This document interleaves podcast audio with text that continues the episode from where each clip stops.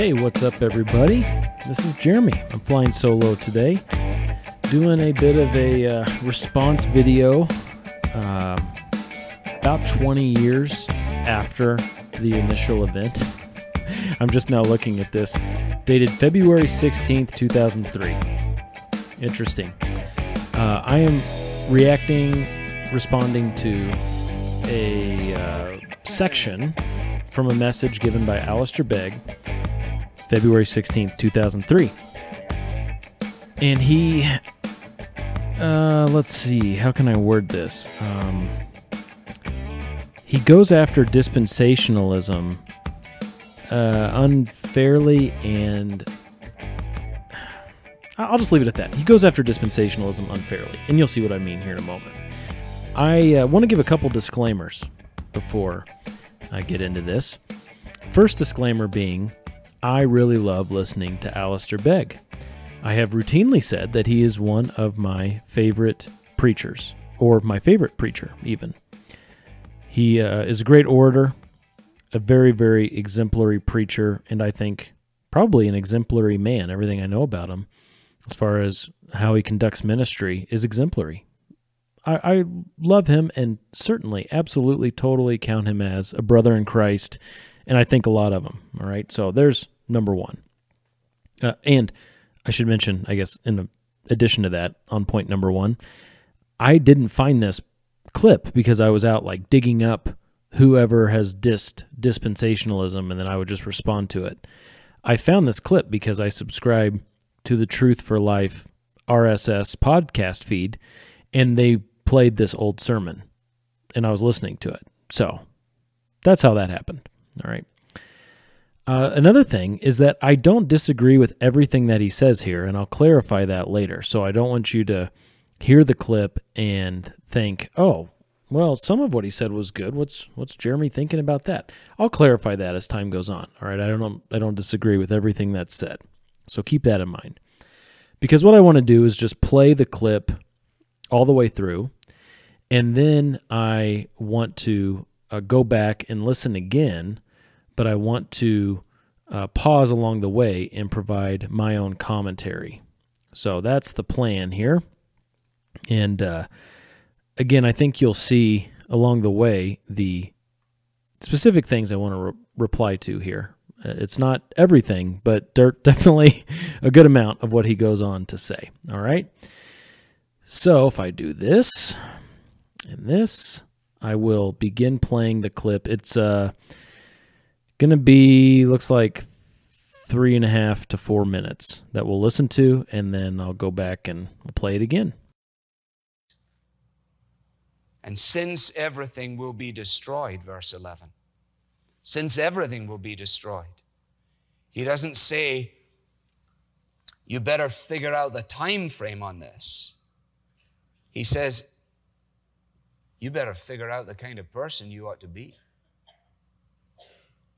This, I think, for me, in terms of eschatology, is the great kicker. In other words, the issue of the last things. That the compelling issue in any consideration of what happens at the end of the world when God wraps things up.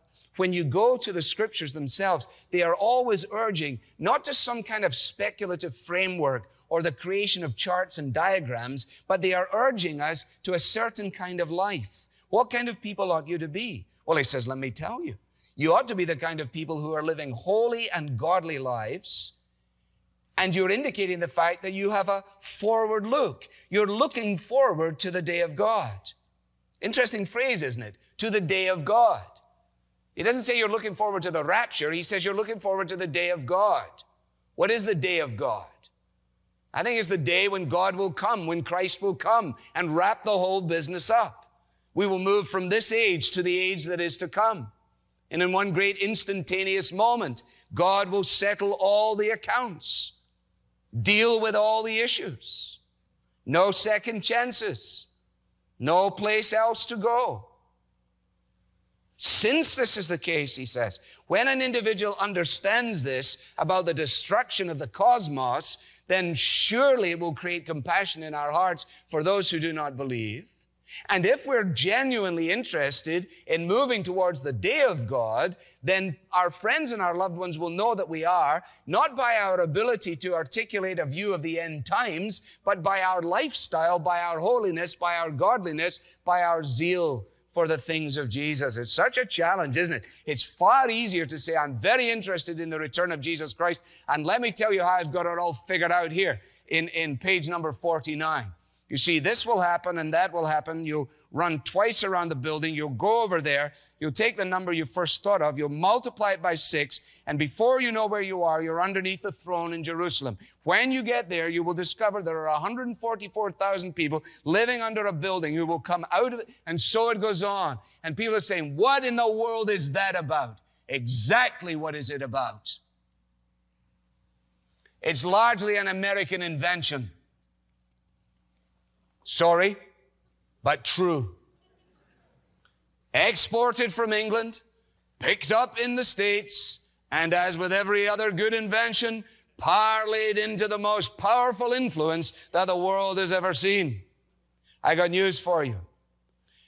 The quantifier, as Augustine said, regarding those who love the coming of the Lord is not those who affirm that it is very close nor is it amongst those who determine that it is far in the distance, but it is to be found in those who, whether it be near or far, await it with all their hearts. And how will you know that you're awaiting it with all your heart? It will stir you concerning the loss of your loved ones and your friends who do not know Christ. And it will say to you, come on now, Jesus is coming. He doesn't want to find you in this filthy predicament.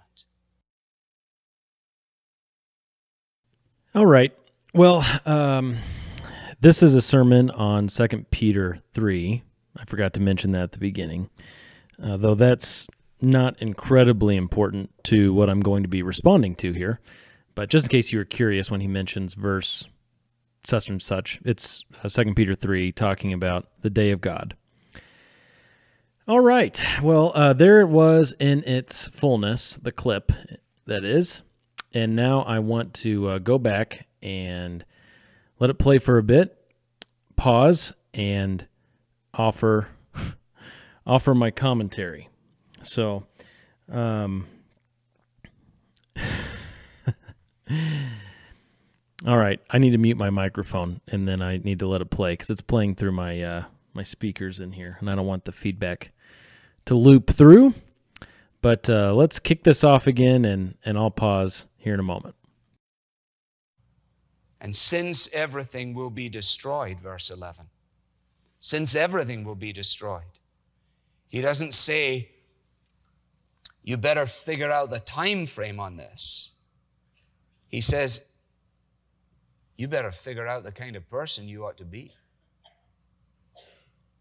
This, I think, for me, in terms of eschatology, is the great kicker. In other words, the issue of the last things that the compelling issue in any consideration of what happens at the end of the world when God wraps things up.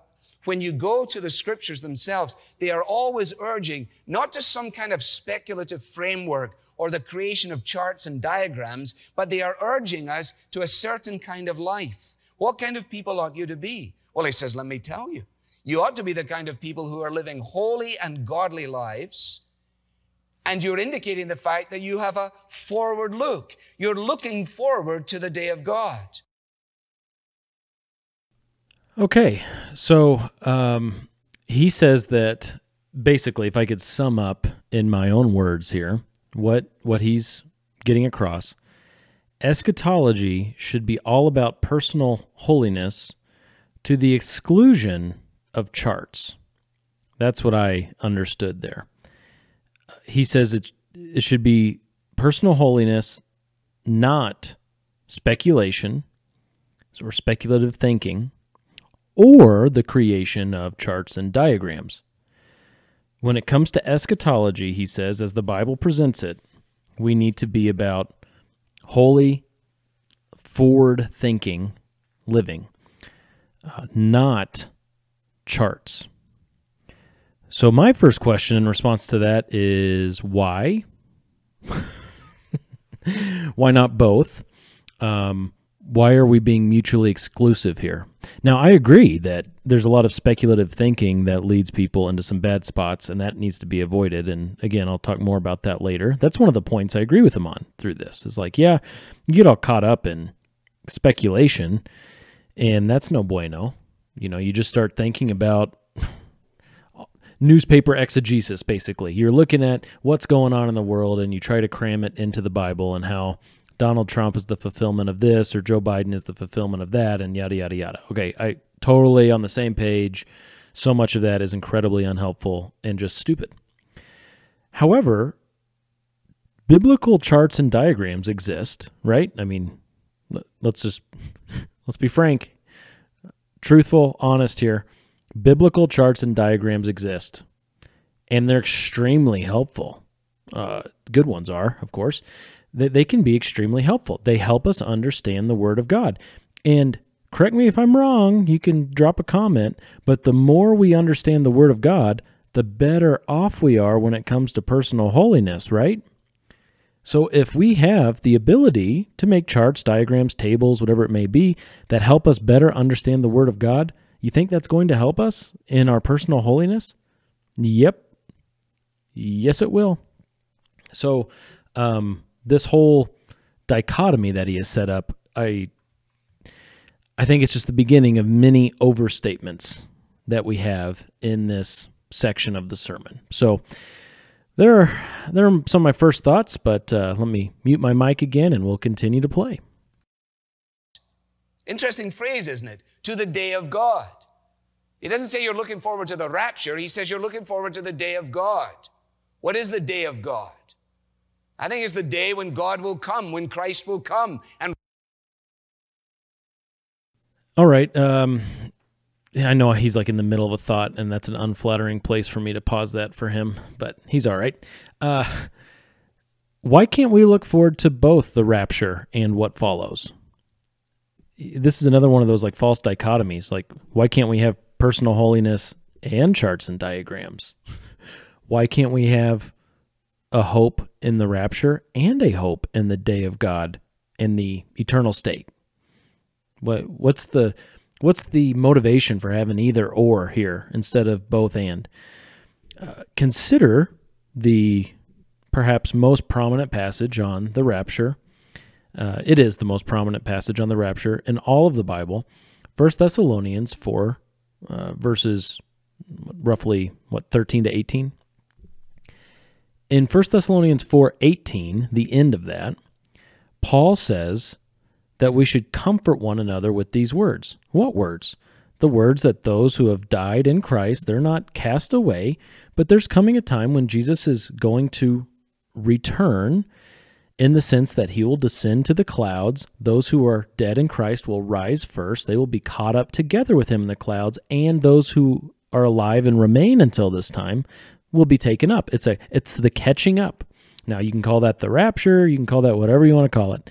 But I mean, quite clearly, Paul is giving us some detail about the end times here that there will be a great catching up of believers in Christ gathered together with their Savior in the clouds. And we are to comfort one another with those words. And Paul tells us that he gives us this detail so that we will not be uninformed and so that we will have hope. We're not like those who have no hope. We have hope by being informed. And this is what happened. And he gives us details. So even though Peter is talking about this other stuff, the other events that are going to take place, that's not to the exclusion of 1 Thessalonians 4:18 or John 14 where Jesus says, "I will come and I will gather you to myself. I'll receive you to myself, and I'll take you to my Father's house. That's another rapture passage. Uh, catching up, he's he's going to receive us to himself to take us not to earth, but to his Father's house, where there are many dwelling places that he's prepared for his people.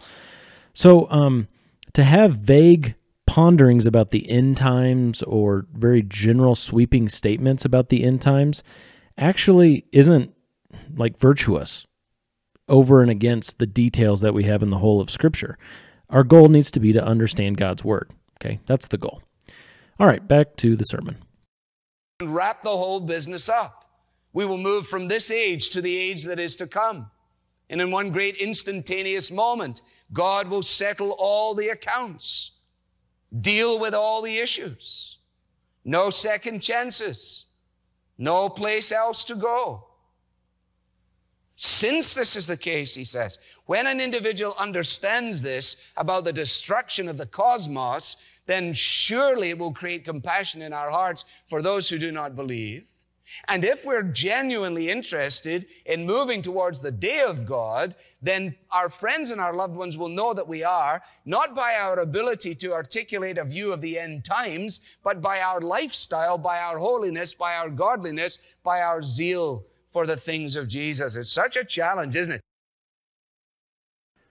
Okay. Well, um, out of one side of his mouth here 20 years ago, Alistair Begg is saying that we shouldn't worry about articulating a view of the end times based on the details that we perceive in the Word of God. And out of the other side of his mouth, he's saying that the end will happen upon us in one instantaneous moment. That's the language he used. And Jesus is going to wrap everything up. Well, isn't he articulating a view of the end times based on the details that he's perceived in God's word whenever he says that Jesus is going to come back and in one instantaneous moment everything will be wrapped up. So he's like saying, don't get all caught up in the details you perceive in God's word. Listen to the details that I perceive in God's word. uh, why is his overly simplistic view, and it is overly simplistic, why is it better than a view that examines the details? I think that's a legitimate question. Why is like the default position here of the preacher and what he's putting forward that if you keep it extremely simple and reductionistic, that is virtuous. If you get caught up in the details, well, now you're just going to live a lifestyle that's a train wreck. That that's the implication here.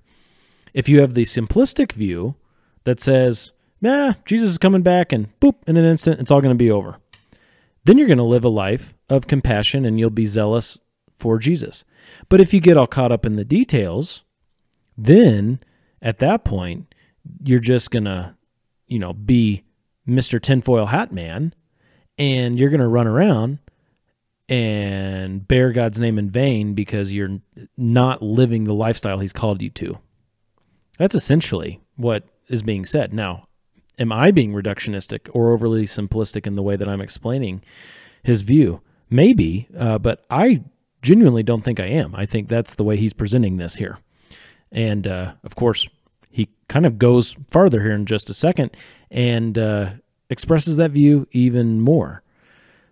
He, in the clip that we just listened to, he's putting our zeal for understanding prophecy against the zeal for evangelism, holiness, and the things of Jesus. He used the phrase, the things of Jesus.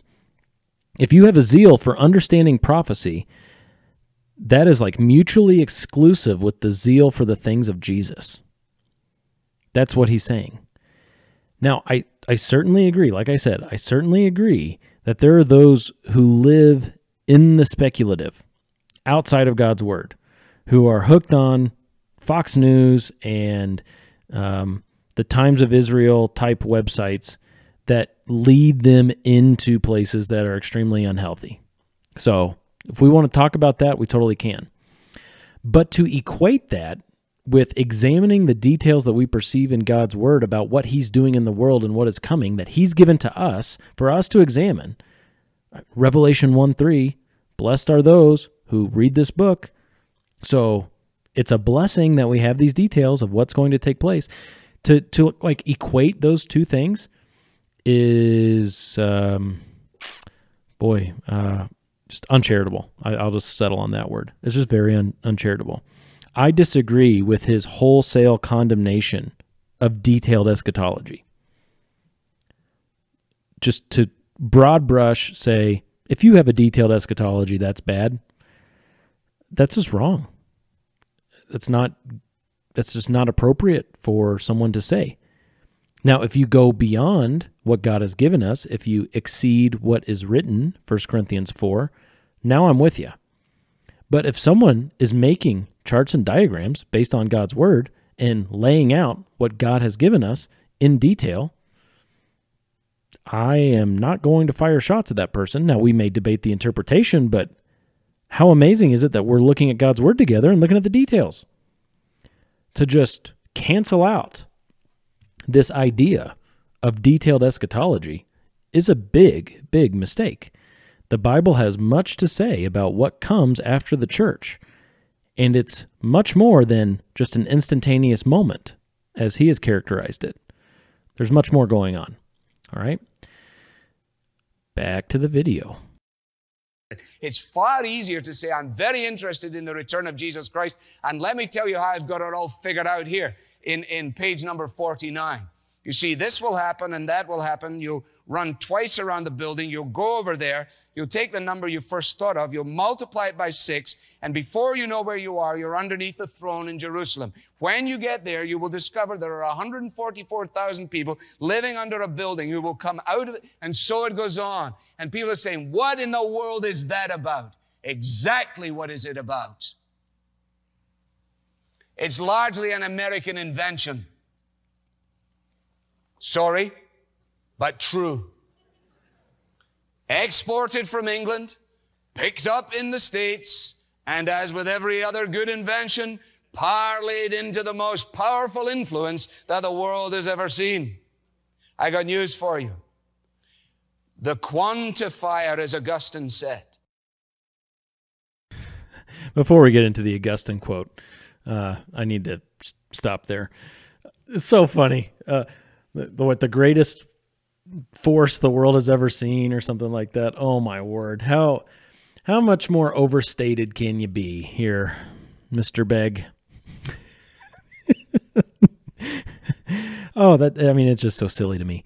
Um, well, the American invention, as he refers to it here, is dispensationalism. So he is clearly now talking about the system of theology known as dispensationalism not the uh, tinfoil hat craziness. He's taking aim at a very respectable biblical framework for understanding God's program. Uh, he is, I mean, he, he's equating the two, though. So even though he's not talking about um, the speculative thinking, he's equating dispensationalism with speculative thinking. Now, I'm a dispensationalist saying I condemn the crazy speculative thinking and I see a distinction between the two. He, when he critiques one, is believing he's critiquing the other in this sermon. It seems like he's just uh, conflating those two concepts. And uh, when he does the whole like turn to page 49 business, uh, like, you know, multiply by six and you'll be under the throne and there are people in a basement in Jerusalem and all that stuff. That is just um, how you say not a fair representation of the system of dispensationalism. That's just not a fair representation, like at all. like just not even close. Now, I do find it interesting that he used 144,000 and he's talking about Jerusalem, which are, you know, themes in the book of Revelation. I hope he's not saying don't study the book of Revelation. But I kind of wonder if you're sitting there during a sermon like this, are you really going to be motivated to go study the book of Revelation, the book that promises that you'll be blessed if you study it? Yeah, I don't think you will. So maybe if he hasn't already, he needs to reconsider how he presents this kind of stuff. But back to that American invention line, uh, he also said exported from England and then brought to the States. He's talking about you know, again, the system of dispensationalism, John Nelson Darby in England, um, and then others as it evolved over time from the 19th century to today. But but what does that even mean in regards to his critique? He's critiquing the system. How is it a critique to say it's largely an American invention or it was exported from England? How is that a critique like at all? Um, I just don't understand what he's saying. Like, is justification by faith alone a German invention because Martin Luther was the one who really, um, you know, kicked off the Reformation with that at its core, justification by faith alone? Well, it's a it's a German invention. Uh, he mentions Augustine here. He's getting ready to quote him. Uh, is predestination an African invention? Because you know Augustinian theology, he he was in North Africa, so well, it's an African invention. Um, Alistair Begg's hermeneutic, when it comes to the covenants of Scripture, is his hermeneutic an Alexandrian invention? This allegorical approach to the biblical covenants. Uh, yeah, actually, it is. yes, indeed, it sure is. But, uh, but, but like, what, what are these statements? You know, like, is that a dig at justification by faith? Oh, well, that's German. What? Uh, predestination. Well, it's so African. Okay, you know, uh, how are these actual critiques? I mean, I'm assuming what he's saying is, hey, America isn't that old, and so dispensationalism isn't that old. Which, again, how is that a shot at anything? Um, that's a whole nother thread that we could talk about sometime. Um, or maybe you as Americans should view yourselves as bad. And so if this is an American invention, then that means it's a bad invention. I don't know. I, don't, I just don't even know like what the issue is. But now he's going to quote Augustine. So let's uh, let's finish it off. I'll go to the end of that clip I played in its fullness earlier, and then I'll offer my final thoughts. Regarding those who love the coming of the Lord is not those who affirm that it is very close, nor is it amongst those who determine that it is far in the distance, but it is to be found in those who, whether it be near or far, await it with all their hearts. And how will you know that you're awaiting it with all your heart? It will stir you concerning the loss of your loved ones and your friends who do not know Christ. And it will say to you, come on now, Jesus is coming. He doesn't want to find you in this filthy predicament. All righty. So um, basically, he says that um, based on Gust- Augustine's articulation, that what's most important in our end times view is not whether we have predictions of it being near, the, the coming of Christ being near, or predictions of it being far. Uh, so I think probably what he's thinking is uh, whether we have predictions of it being near, like premillennialism, particularly dispensational premillennialism, or predictions of it being far, like postmillennialism, which denies the imminent return of Christ. Um, but it's about whether uh, you are ready each and every day, whether it's near or far, that you're awaiting it by faith. And uh, to that, I say, um, yeah, yeah, I agree. Uh, it is about awaiting the return of Christ by faith, whether it's near or whether it's far. And that actually, to me, does sound like dispensational premillennialism. It's a great fit for that I don't know, virtue. I guess I, have been using the word virtue a lot, but but this view of what God is doing in the world that says, look, there's going to be an imminent return where Jesus is going to come and take his people from the earth before God unleashes his wrath upon the whole world. We uh, we realize that could happen in this next moment, or it could happen, I don't know, a thousand years from now. We just don't know. But we realize that it can happen at any moment. And so that actually does drive us to evangelize. Consider the modern world missions movement. What drove that? Many of the famous missions endeavors, the missionaries' names that you know, many of them from the last 100, 200 years were of a dispensational mindset. Hudson Taylor going over to China, uh, dispensational. Yeah, yep, dispensationalist. You uh, think of those missionaries who went down to Ecuador, uh, Jim Elliot in the gang, dispensational. Plymouth Brethren, in fact, uh, Hudson Taylor and uh, Jim Elliot Plymouth Brethren. So, yeah. Uh, there are all kinds of examples we can point to. And on this podcast, we've done that before. In fact, if you go back to the uh, message we recorded live at the IFCA convention last year about uh, how dispensationalism actually doesn't lead us to check out of the world. We go through some details of dispensationalists in history who have engaged the world, particularly in evangelism. So to, to imply here, as Alistair Begg does, that dispensationalists are so caught up in their views of the end times that they ignore evangelism, that's just wrong. Um, if that's what he's saying, it's actually a lie. So um, we need to be really careful about how we characterize different people. And even if there are people within a movement who have some unhealthy, foolish, or even sinful behaviors, like being caught up in speculative stuff or um, not evangelizing, that doesn't in, uh, lead to this conclusion that the system is unbiblical or wrong. So, for instance, um, many Reformed people aren't exactly known for being the warmest, most, uh, I don't know, ready to embrace you in Christian fellowship type people. They actually have a reputation for being argumentative and arrogant. So, should we, I don't know, in our sermons insert extended diatribes here on reform people talking about how uh, you know it, it's they're just arrogant people. Just they're, they're really arrogant and uh, cold full of themselves.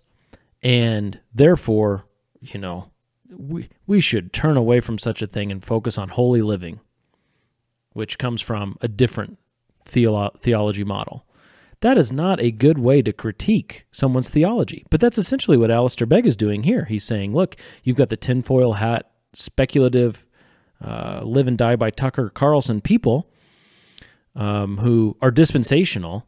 And that's not what we're called to do. We're called to live holy lives focusing on evangelism. So turn away from dispensationalism.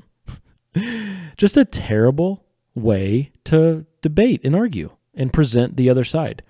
So what what should we do as Christians? Well, we should avoid straw man arguments and bad argumentation like this. And instead, let's focus on the Word of God and follow God as He takes us wherever His revelation goes.